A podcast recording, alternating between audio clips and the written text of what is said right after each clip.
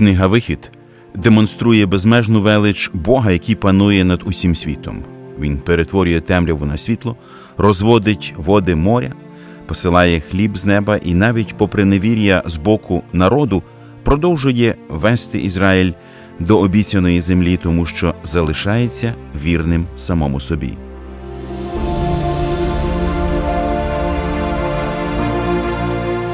Ви слухаєте подкаст Вивчаємо Біблію разом.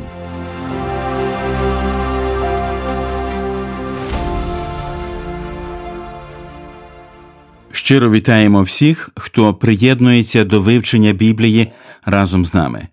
Ми знаходимося у 23 розділі книги Вихід. У 21, 22 і 23 розділах викладена книга закону. А безпосередньо в 23 розділі ми знаходимо заповіді про наклеп, неправдиве свідчення, про справедливість, милосердя, а також про свята. І сьогодні цю тему свят для нас висвітлюватимуть служителі церкви Віталій Мар'яш і Сергій Дарій. Помолимося на початку. Господи, ми знову відкриваємо Твоє Слово і бажаємо наповнити серця Твоїми істинами. Благослови нас у цьому вивченні.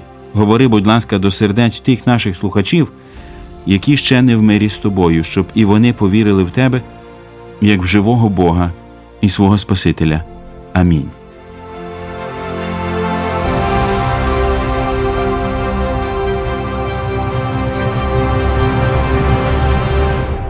Яка головна важлива думка прослідковується в усіх цих трьох розділах, які ми досліджуємо? Що ми можемо застосувати в нашому практичному житті з цього? розділи, які ми читали, 21, 22, 23, вони тематично пов'язані між собою. Я вже наголошував, що немає у християн е, окреме церковне духовне життя, окреме там стосунки в сім'ї, чи на роботі, чи з сусідами. Господь хоче оця книга завіту. Дуже влучно, ми ще у 24 розділі повернемось до цієї фрази. Вона інкапсулює, тобто в ній концентровано Божа воля.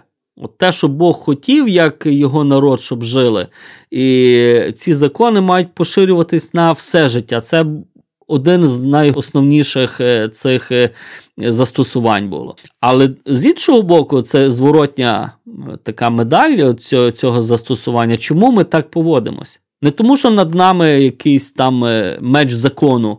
Закон це є відображення серця самого Бога, його волі, виходячи з того завіту, який Бог з нами заключив, з тих глибинних стосунків Бога своїм народом, ми виконуємо, е, так би мовити, свою е, частину цього прекрасного танцю, можна так сказати. Бог як цар, суверен, він вірний, він дає обіцянки, виконує Тора, завіт, спасіння, земля. А ми відплачуємо йому з любові послухом, справедливістю. Ми переймаємось справами всього суспільства, особливо в питанні захисту тих, хто сам не може захиститись. І все це випливає з тих глибинних стосунків. От стосунки з Богом, хто він для нас, е, вони є базові, фундаментальні. А закони, те, як ми е, відображаємо ці зв'язки, демонструємо як церква в нашому повсякденному житті. І в поклонінні, і в е, нашому житті. Я прочитаю текст з 14 і по 19 вірші з 23 розділу. Три рази на рік будеш святкувати мені, будеш дотримувати свято опріснуків, сім день будеш їсти опріснуки, як наказав тобі, окресленого часу місяця Авіва, бо в нім ти був вийшов з Єгипту, і не будете являтися перед лицем моїм з порожніми руками і свято жнив первоплоду праці твоєї, що сієш на полі, і свято збирання при закінченні року, коли ти збираєш з поля працю свою. Три рази на рік буде являтися весь чоловічий рід твій перед лице владики Господа. Не будеш приносити крови жертви моєї наквашенім, а лій моєї святкової жертви не буде ночувати аж до ранку. Початки первоплоду твоєї землі принесеш додому Господа, Бога Твого не будеш варити ягняти в молоці його матері. Что это за праздники, о чем они должны были говорить еврейскому народу и что сегодня они могут сказать нам? Это на иврите называется рехалим, то есть праздники паломнические, когда Бог призывает все еврейское мужское население собираться вместе в Иерусалиме, чтобы поклоняться Богу. Здесь первый праздник, э, мы называем их Моадим, или времена, установленные Богом для Израиля. Это Песах, праздник опресноков. Второй э, – это Шавуот, или Пятидесятница. И третий, как здесь мы читаем, он назван Хахсов, или последний праздник. Это Суккот. Собирание да, да, в конце года. Да, да, да. Эти три праздника, три Моадим, они прописаны э, в Торе, в книге Вайкра или книге Левит, 23 главе. Вы можете прочитать и увидеть, что Бог требовал от Израиля и требует от Израиля сегодня в соблюдении этих праздников. Почему именно три праздника здесь особо выделены? Можно об этом говорить бесконечно, потому что здесь мы видим, я бы сказал, дорожную карту, которую Бог предлагает человеку. Дорожную карту, где прописано избавление и спасение Богом своего народа и человечества. О каждом празднике можно сказать настолько много, что не, не хватит времени сегодня. Коли відбувалися ці свята, то тут написано, що перед лицем Господнім мав збиратися весь чоловічий рід. Як це відбувалося на практиці? Когда евреи собирались в Иерусалим на праздники, о которых здесь идет речь, они приходили загодя. Допустим, праздник Песах начинался 14 Ниссана, но евреи приходили в Иерусалим для того, чтобы обменять э, валюту той страны, в которой они жили, на храмовую валюту, чтобы купить овцу. И, скажем того, чтобы... так, они уже числа 10 были на месте. Я да? думаю, раньше, потому что тогда же не было ни, никакого другого сообщения, то есть шли пешком, на осликах ехали. И поэтому многие евреи приезжали из дальних э, уголков. Если мы сейчас говорим, допустим, о временах нашего Господа Иисуса Христа, приезжали из дальних уголков империи. А що, коли хтось з чоловіків не зміг прийти? Еврейские общины делегировали полномочия одному двум или группе людей, которые от их имени приносили тех э, ягнят в жертву и как бы были представителями той или иной общины. Дальше, после этого праздника, мы читаем о Шавуо, то есть э, евреи, кстати, могли и не уходить из Иерусалима к себе, а могли вот те 49 дней, они называются отчет Омера. То есть они могли проводить именно в Иерусалиме до момента наступления праздника Шавуот или Пятидесятницы. И здесь можно говорить э, о том, что Песах как основание веры еврея в искупительную силу, явленную в дни исхода Израиля из Египта. И тот агнец, э, кровью которого помазывали косяки дверей, он был прообразом Мессии. И вот те 49 дней от Песаха до Шавуота – это путь, который еврей должен проделать для того, чтобы подойти к горе Синай и получить Тору, выражаясь языком аллегории. То есть, получив избавление, еврей получает Тору для того, чтобы следовать за Богом и жить по ней. Это касается не только евреев, это касается любого верующего. И уже в конце времен мы переходим к осенним праздникам, празднику Суккот, который является завершающим праздником осенней череды вот тех Муадим, которые начинались с праздника Труп, Зихрон Труа, потом Йом-Кипур, а потом Суккот. И то, что я уже сказал, что это дорожная карта спасения, которую Бог прописал в Слове Божьем. И немаловажно еще отметить, что все три праздника, они сельскохозяйственные. Здесь, э, если расширить контекст, если вам интересно, я могу даже вот обратиться к 12 стиху этой главы.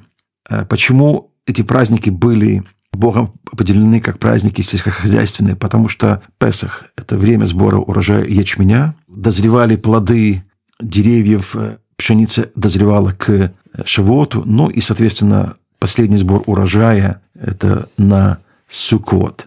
И вот, на мой взгляд, интересный комментарий можно сделать 19 э, стих начатки плодов. «Земли твоей принеси в дом Господа Бога твоего, не вари козленка в молоке матерью». Вот да, мне всегда было интересно, причем здесь это, казалось бы, вот когда ну, совсем в другом месте бы стоило об да. этом написать. Ну, у евреев есть очень много праздников, которые не вошли в Писание. Допустим, мы недавно отмечали Тубишват, праздник Новый год деревьев. И считается, что э, до этого дня любой благочестивый еврей должен приносить э, в дар Богу плоды предыдущего года. И с момента наступления Тубишват, праздника новых деревьев, он должен приносить плоды уже текущего года. А здесь почему-то повеление Бога приносить плоды в дом Господа связано с заповедью не варить козленка в молоке матери его. Более того, раввины, они создали галаху, которая подразумевает, что любой благочестивый еврей должен отделять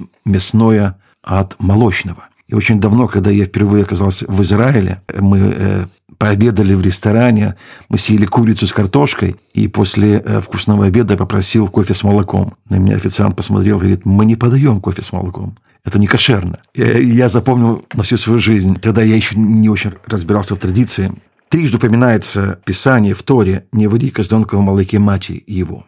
И стоит сразу отметить, что праздник деревьев, допустим, и другие праздники, они указывают на то, что Израиль, подобно дереву, пустил корень в своей земле. И все, что растет на этой земле, плоды этой земли, они являются благословением Всевышнего для Израиля. И, соответственно, он должен в знак благодарности эти благословения приносить Богу. Но вопрос, почему козленок в молоке матери его? Так вот, Рамбам, комментируя этот текст, он ссылается на священную книгу Сабеев – которая впоследствии была переведена, в его время была переведена уже на арабский язык, где существовал вот такой ритуал. Те народы, которые жили в Ханаане, они э, варили козленка в молоке матери и делали такую смесь из э, этого молока, мяса, перемешивали с пеплом и удобряли землю и деревья. И Бог говорит Израилю, что не уподобляйся этим ритуалам, этой мерзости, которую совершали хананские народы, соблюдая себя в чистоте и святости, потому что я свят, и вы будете святы, говорит Бог.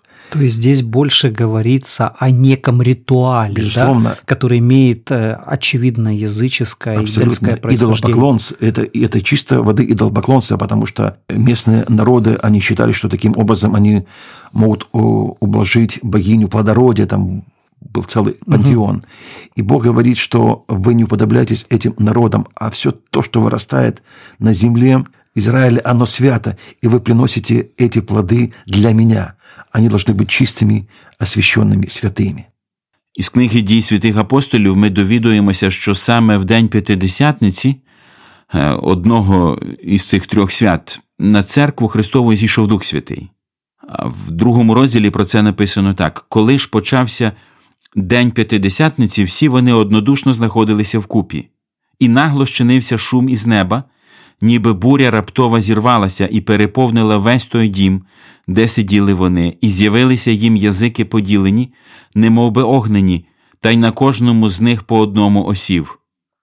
Усі ж вони сповнились Духом Святим і почали говорити іншими мовами, як їм дух промовляти давав. Там... Чому саме Бог вирішив дати Святого Духа апостолам в цей самий час? Ну е, я розумію, що це Божа справа, але ну. Ну, щоб сказати, що є наступність його роботи, що те, що відбувалось в День П'ятидесятниці, коли Святий Дух зійшов, це не принципово нове, воно якісно нове. Те, що євреї отримали на горі Синай, також, е, от я в одній з передач згадував, що це один з текстів, яких е, блажений Августин любив. От в його трактаті про трійцю він згадує оцей момент, де на горі Синай грім, і хмара, трус, вогонь. І в День П'ятидесятниці те саме. І після того. Явлення слави на горі Синай Бог заключає завіт і дає Тору. А тут він дає навіть більше.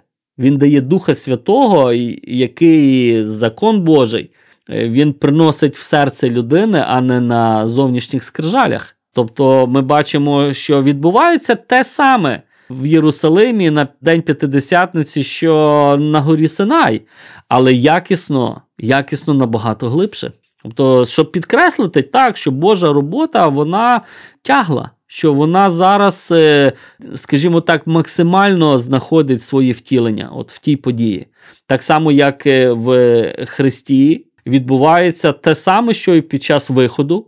з Єгипту, рятування, спасіння, але в повноті. І жертви потім, і все, і всі ті свята, вони по своєму особливому вони вказують на те, що здійснено у Христі. Вони є тою тінню, які, от ми дивлячись на Христа, ми можемо контури тих всіх свят і тих всіх подій, законів бачити. І ретроспективно вони так вказують, хрест вказує ретроспективно, пояснює ті події.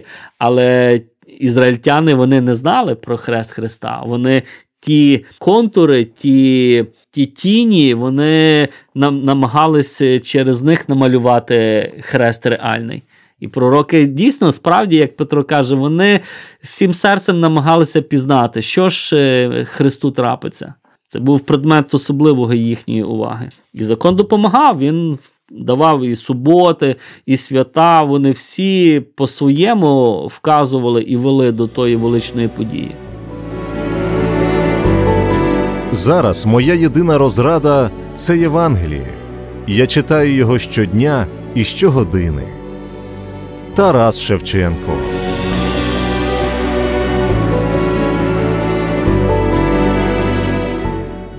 Далі ми прочитаємо з 23 по 25 вірші.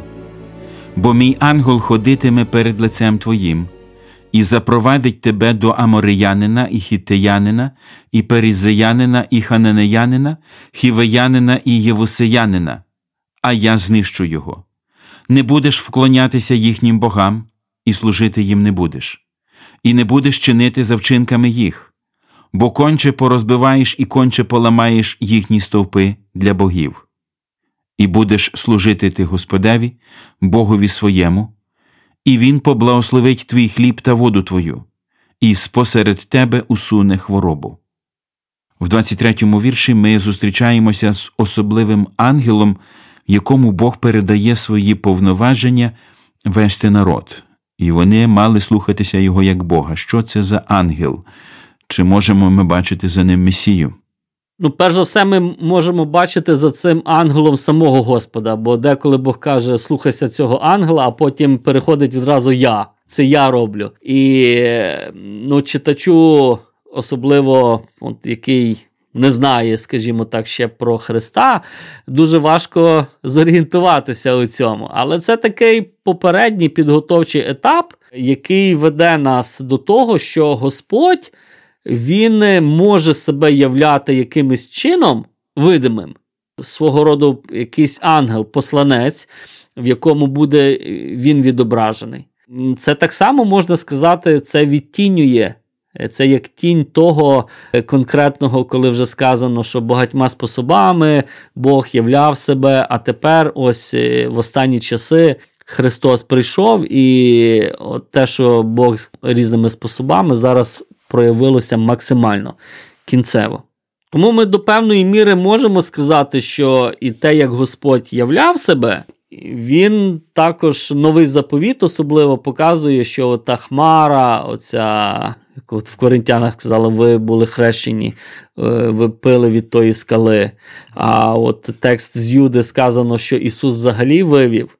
От е, Ми деколи говорили про цей текст, який перекладають як Господь, але це такий текстуальний різноманітність, де сказано, що це Ісус вивів свій народ з Єгипту. Так що до певної міри це справедливе твердження. Ми можемо побачити хоча б типологічно в тому, що буде час, коли максимально Господь прийде і покаже себе на землі. А зараз ось таким чином, хоча в голосі, ми не знаємо, деякі дослідники говорять, що це натяк на те, що вони бачили у тій хмарі якусь е, людську фігуру. Дехто так і говорить з дослідників, але ну, текст не зовсім чіткий, ми можемо лише здогадуватись. Але у Христі ми вже побачимо втілення максимальне Божої волі, самого Бога. Бог у плоті явився нам. Що ми можемо дізнатися про ангела, згаданого в 23-му вірші від наших братів євреїв? Дело в том, что в еврейской традиции слово «малах» э, толкуется как «посланник». И это буквальный перевод слова «ангел». И те тексты, которые христиане воспринимают как э, понятные и общепринятые, допустим, Иаков, который боролся с, с Богом, мы помним этот текст, да, На иврите там а, мы читаем слово «иш», то есть он боролся с человеком, и традиционное толкование утверждает, что это был ангел Исава. На самом деле есть очень много вопросов к такому толкованию, как, впрочем, и к толкованию, вот, э, которое мы сейчас рассматриваем в этой главе 20 стих. Как я вижу, в данном случае ангел Господень или Малак Адонай – это не просто титул, а это имя собственное. И есть места в Писании, например, Исход 14 глава 19 стих, где ангел Божий ассоциируется со столпом огненным. Дальше 13, 13 глава 21 стих, ангел ведет Израиль в обетованную землю, и э, в нем имя мое, говорит Бог. А если перевести дословно с еврейского, то имя мое во внутренности его. И дальше мы читаем вот об ангеле, который, который не простит греха вашего. Вот интересно, Имя да. в нем мое. О ком идет речь? Очень сложно э, дать четкий и внятный ответ. Я знаю, что многие верующие считают, что это речь идет о Иисусе Христе, который еще не, не воплотился во плоти. Другие э, утверждают, что это есть эта эманация там, Бога в материальном мире. Кто-то э, буквально воспринимает, что это посланник от имени Бога. Но интересно о том, что стоит обратиться к Таргумам. Таргумы – это э, арамейское толкование священных писаний. И вот, в частности, в Таргуме Нефити ангел Господень или Малакадунай назван словом Господа. То, что в арамейском сформировалось как понятие «мемра», это то, о чем писал, допустим, Филон Александрийский, то, о чем пишет Иоанн в Евангелии от Иоанна, о Слове Божьем. Очень много есть ссылок и текстов, где действительно ангел Господень, он э, отображает сущность Бога, является образом Бога и указывает на, на некого посланника от имени Бога. А Мы можем прочитать, допустим, в некоторых мидрашах. Мидраш это, – это толкование, это иудейский гемолитический комментарий. Например, мидраш Танхума, первый лист э, Б, рассказывает о смерти Моисея, показывает, как именно Всевышний дал этому ангелу свое имя. И в Талмуде он назван Метатроном, или стоящий у престола Божьего. Я прочитаю этот текст, и я думаю, что он будет интересно нашим слушателям услышать, как еврейская традиция толкует значение этого имени. Когда стала скудевать сила Моисея, перед смертью сказал святой благословен он, «Кто теперь будет поднимать народ от злых дел? Кто восстанет ради Израиля в час гнева моего? И кто восстанет на войне за сынов моих? Кто будет просить о милости для них в час, когда он согрешит перед лицом моим?» Согласился Метатрон, пришел и пал на лицо свое. И обратился Бог к ангелам-служителям и призвал Метатрон и сказал ему, «Я даю тебе вместо твоего имени мое имя, ибо сказано имя мое в нем». И когда мы говорим об имени, мы подразумеваем, что э, этот ангел был наделен качествами Бога.